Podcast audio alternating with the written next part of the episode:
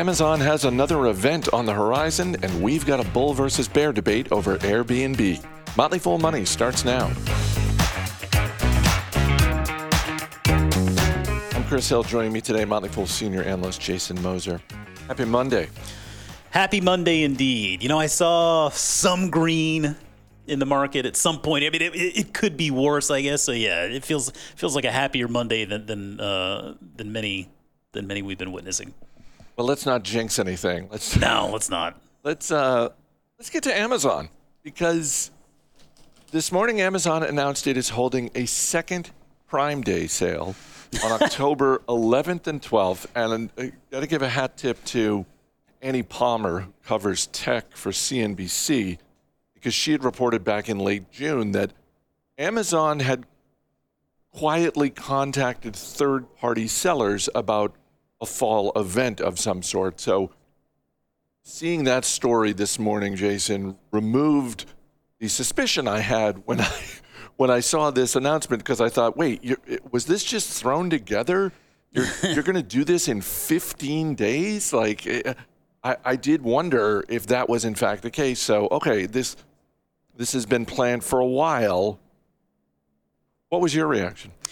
Prime Day 2 e commerce boogaloo. That's what I first thought. Um, you know, this is uh, the beauty of Amazon's model is that they can do this, right? I mean, we, we've always said with Prime Day, it was just one of those things they can they can flip like a switch. And we, we've talked about on the show many times before throughout the years, and I believe they, they pointed this out a couple of shareholder letters ago the importance that third party sellers have, have uh, become, you know, in, in, in, regard to Amazon's business. I mean, it, it, it accounts for so much of, of the, the overall sales now for, for the business. I mean, I certainly understand from the perspective of the third party seller, they'd be all in on this. And, and I think for Amazon, you know, this has been a tough stretch, at least in regard to the e-commerce operations, right? I mean, they're feeling the hangover from, I think, you know, the big pandemic tailwinds.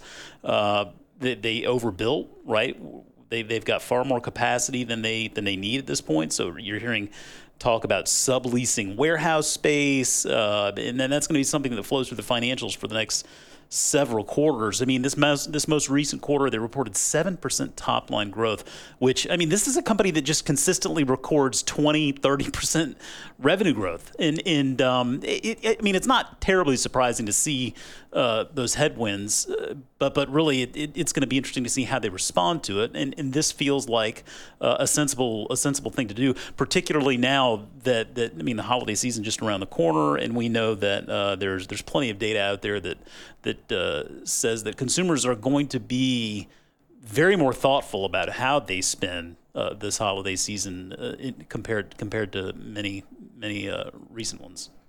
Do you think part of the rationale for this, uh, from Amazon's standpoint, is this enables them to select specific categories of merchandise uh, to really feature that upfront to deal with inventory problems. I'm just thinking about, you know, back over the summer where uh, Target was talking about, and Target wasn't the only one having inventory problems, but they were very specific about the categories that they had uh, essentially uh, mishandled.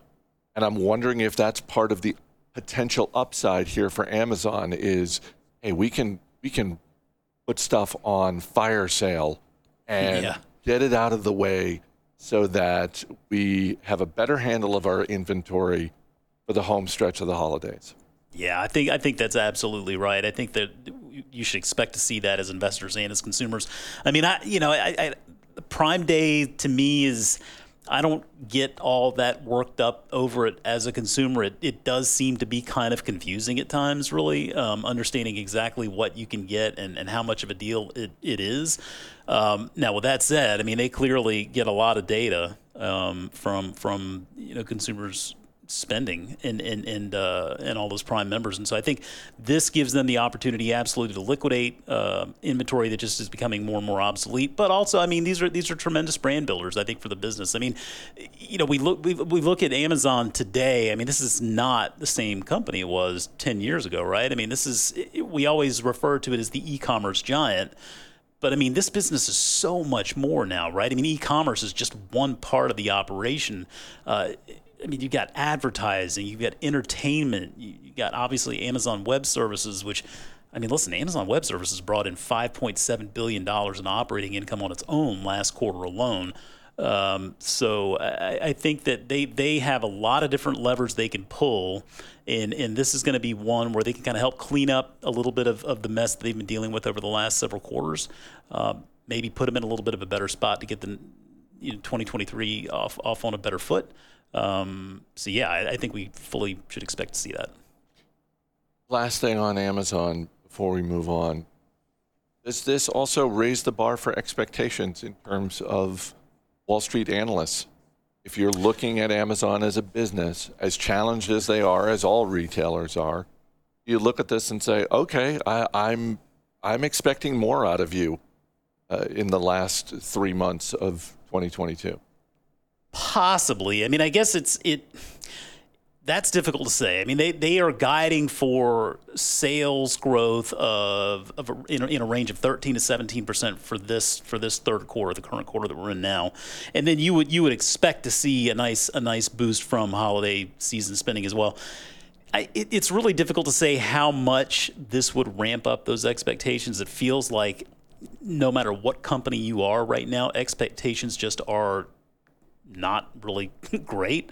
Um, I mean, shares of Amazon, along with companies like Microsoft, uh, Google, and I mean even even Apple. I mean, they, are all having very very tough years, but Amazon Amazon a bit tougher than most. Um, I, I it, it's hard to say whether this really ramps up those expectations. Um, it, it, would it would make sense. It would make sense.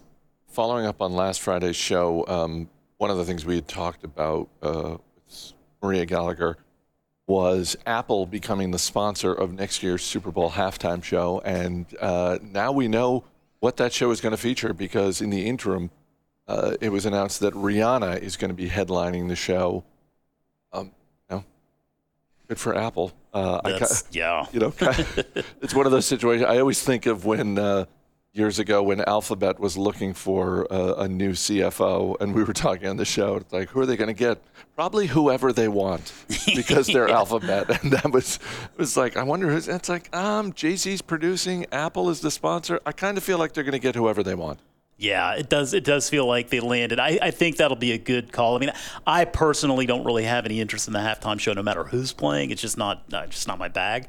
But I, I also get it, and, and I mean, it's. Um, I, I think that she'll appeal to a very broad audience, which is great for everybody involved. And, and, I mean, this will be a tremendous brand builder as if they need it, right? I mean, Apple could put a rock in a box and just sell it, and three million people would buy it without even thinking twice. Um, but, but yeah, this this will be something that just continues to to cement their status. I think is really a modern day entertainment company. I think that's what we're seeing with a lot of these tech companies. They're developing into more. Right? I was just saying with Amazon. Uh, I mean, Amazon is, is another one. These are these are your modern day entertainment companies. They're really building that out, and um, whether it's music or TV or movies, uh, they're gonna have their say so there. And, and the nice thing about these businesses is that you know entertainment requires a lot of capital, right? It, it's not cheap, um, but these companies can drop tens of millions of dollars on it, and, and you just never even notice it, right? And, and and that puts them in just a tremendous competitive position for sure. Some people are no doubt looking forward to Prime Day two, October 11th and 12th, but there's another event in October that we are looking forward to even more. Shout out to longtime listener Fred Gaddis of St. Charles, Missouri, because we got our invitation to the 16th annual Fred Toberfest Beer Festival on October 7th. Hey now. Featuring over 50 types of beer. I love it. Oh. Yeah, this guy's it's right up my alley, Fred. And I, I wish I could be there, um, but I'm going to hoist a Schlafly in your honor. I promise. Jason Moser, always great talking to you. Thanks for being here. Thank you.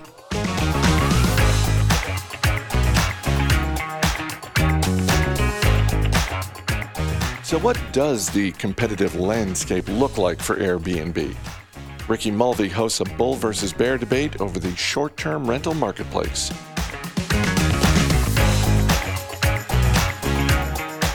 Welcome to Bear versus Bull. We find a company, get some analysts, then flip a coin to see which side they'll take. Today, the company is Airbnb, the online marketplace for short term rentals that you probably know as a verb. On the bull side, we have Jamie Louko. Jamie, good to see you. Good to see you too, Ricky. And on the bear side, we have Brian Stoffel. Brian, thanks for taking the side. Yeah, absolutely. Thanks for giving me the opportunity. And this is interesting. Both of you have positions in Airbnb, which means you follow the company closely. And I can't wait to hear the cases. Starting with the bull side, Jamie Louko, time is yours.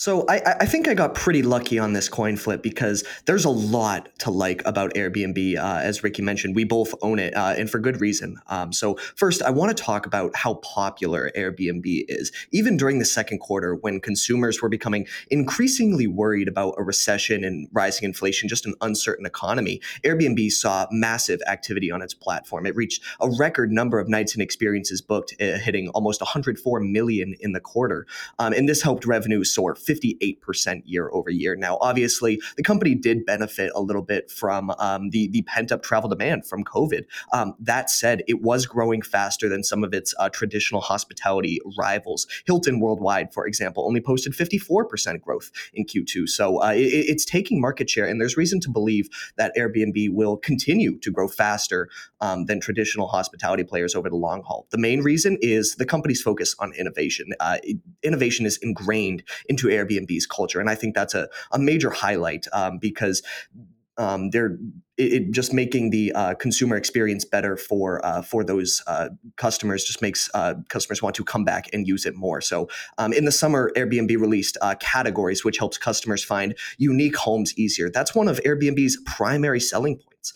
It also released AirCover for guests, which is uh, top to bottom coverage for a guest to ensure that they have a great experience on, on the platform or they get their money back. Now, this was on top of their already announced AirCover for hosts, which provides uh, damage and liability insurance for hosts in case their, their stays get um, damaged or, or trashed by an unruly guest. So this innovation um, really isn't expected to stop uh, anytime soon. They're planning on releasing um, another release with uh, multiple uh, innovations in the winter, and now this is just in line with the company's traditional semi-annual um, feature release, which is just full of innovation. And these innovations have, have paid off, and it's made Airbnb one of the best hospitality companies in terms of customer satisfaction. Um, Airbnb has a net promoter score of 31, which is far higher than some of its rival rivals. Vrbo, for example, has a score of negative 83.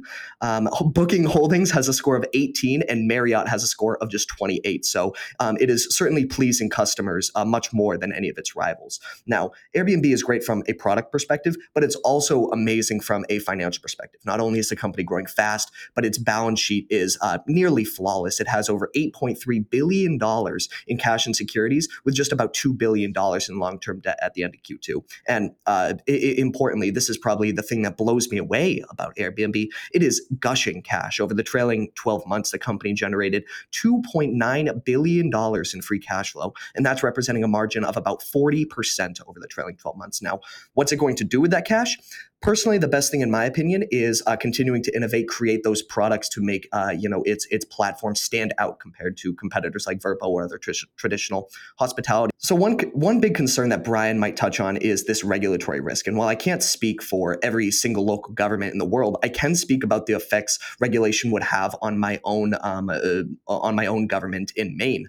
Um, so I, I, live in a very touristy environment which uh, gets a lot of money uh, both local businesses they get a lot of activity activity, and governments get a lot of taxes from the tourists that come to my town um, every summer. Now, a lot of this is from vacationers who are using Airbnb. So while uh, regulating Airbnbs and trying to reduce the activity for, uh, you know, in some of these uh, small uh, tourist hotspots, that might be uh, beneficial for the residents living there, but it also would take away significantly from the economy, uh, at least in my local town. Again, I can't speak for every country or uh, every, every uh, city or, or, municipality in the world or, or the United States, but I can say that um, uh, these regulations have struggled in, in my hometown primarily because of the benefits that Airbnb actually brings um, to, to our town. So if I could leave you guys with just one takeaway about Airbnb, it's this Airbnb has an unrivaled focus on customer satisfaction and improving that every single day. As a result, Airbnb continues to innovate and differentiate itself. And with immense and growing cash generation, uh, the success Airbnb has seen will likely continue, potentially making shareholders uh, pretty happy over the long term. Next time, we will ask you to speak on behalf of every municipality in the United States. Jamie Louko, thank you for the bull side. Next up, we have the bear case. Brian Stoffel, five minutes is yours. All right. Now, like we said, I am a shareholder of this company, but I believe in Iron Manning the other side's argument, not straw manning. So that's what I'm going to try and do here. Now, the key in Jamie's argument is the network effect, which is the more hosts that are attracted to the platform, the more places there are to rent. And if there's more places to rent, that will attract more travelers. And if there's more travelers and I have a place that I can rent out, I'm going to go to Airbnb because they have the most potential customers. It is a virtuous cycle. And what I want to say is is that that network effect could be under assault from two different sources and that's what I want to talk about. Now the first source I want to talk about is competition. You heard Jamie say that VRBO has a net promoter score of something like negative 83. That sounds terrible, but it's really important to understand the difference between VRBO and Airbnb. And that is that Airbnb is squarely focused on the customer experience. Sounds great, right? Well, it has to come at the expense of something. And what that something is, is usually the host experience. VRBO takes the opposite side of that coin, and they are focused on making it the best experience possible for hosts. As we can see, in general, that has meant that more business goes to Airbnb than it does to VRBO. That's not surprising. But it is perhaps what we're starting to see a case of VRBO, which is owned by Expedia, taking the uber long game, while Airbnb is taking the more grab the profits now short game. And if enough of those hosts decide to migrate over time because VRBO has more friendly policies than Airbnb does, and as we see more and more of these parties, more and more of these instances where places are being trashed or there are negative interactions between uh, the host and the hostee, then I wouldn't be surprised to see some start defecting to VRBO. The problem is, is once that network effect stops being a virtuous cycle, it starts being a vicious cycle, and that can make the dominoes fall quickly. So, that is the first threat to that network effect moat. The other threat I want to talk about is what Jamie mentioned, and that is the codes. Now, Airbnb benefits immensely from the fact that municipalities are decentralized. A decision in my small village doesn't affect where Jamie lives that much. However, if a large city decides to adopt a framework that is then used by other cities, can be copied, a blueprint that others can use, I wouldn't be surprised to see that make a meaningful dent in Airbnb's business either. And one lurking variable we haven't talked about is that even though home prices are finally falling, we still have an immense housing shortage in the United States. One of the leading ways to deal with this, and I'm a big proponent of this, is changing our outdated codes. If we change our outdated codes, smaller spaces need to be available for living, but nobody wants those smaller spaces to be taken up by by tourists. They want it to be used for people living and working in the community. Again, if a large city comes up with a blueprint that addresses this housing shortage, it could very easily be adopted by other municipalities. So, my large takeaway is that this network effect, while it has definitely been working well for Airbnb, could turn on a dime if VRBO gains traction or if a large municipality addressing the housing crisis adopts codes that could meaningfully eat into Airbnb's legal standing. Brian Stoffel, thank you for the bear side. Uh, you can go on Twitter at Motley Fool Money. We'll have a poll up where you can vote on who made the better argument because today's lucky winner will receive a four night stay at a desert cabin near Reno, Nevada. This shared vacation property is just 50 miles away from the biggest little city in the world. Take a photo at the Reno Arch or a day trip to Lake Tahoe. Just remember to invite the home's other occupant and respect our 10 p.m. curfew. Past guests have loved the natural beauty surrounding the cabin. Just keep the noise down and enjoy the windswept majesty of the Mojave Desert. You'll just love this neat and tidy home. Please keep it that way. Upon checkout, unload the dishwasher, take out the trash, and pick up your roommate's prescription. This Reno, Nevada getaway could be yours if you win Bear versus Bull. While this property booking is free, the prize winner will be responsible for the following costs a $50 service fee, local and state taxes of $75, and a $200 cleaning fee.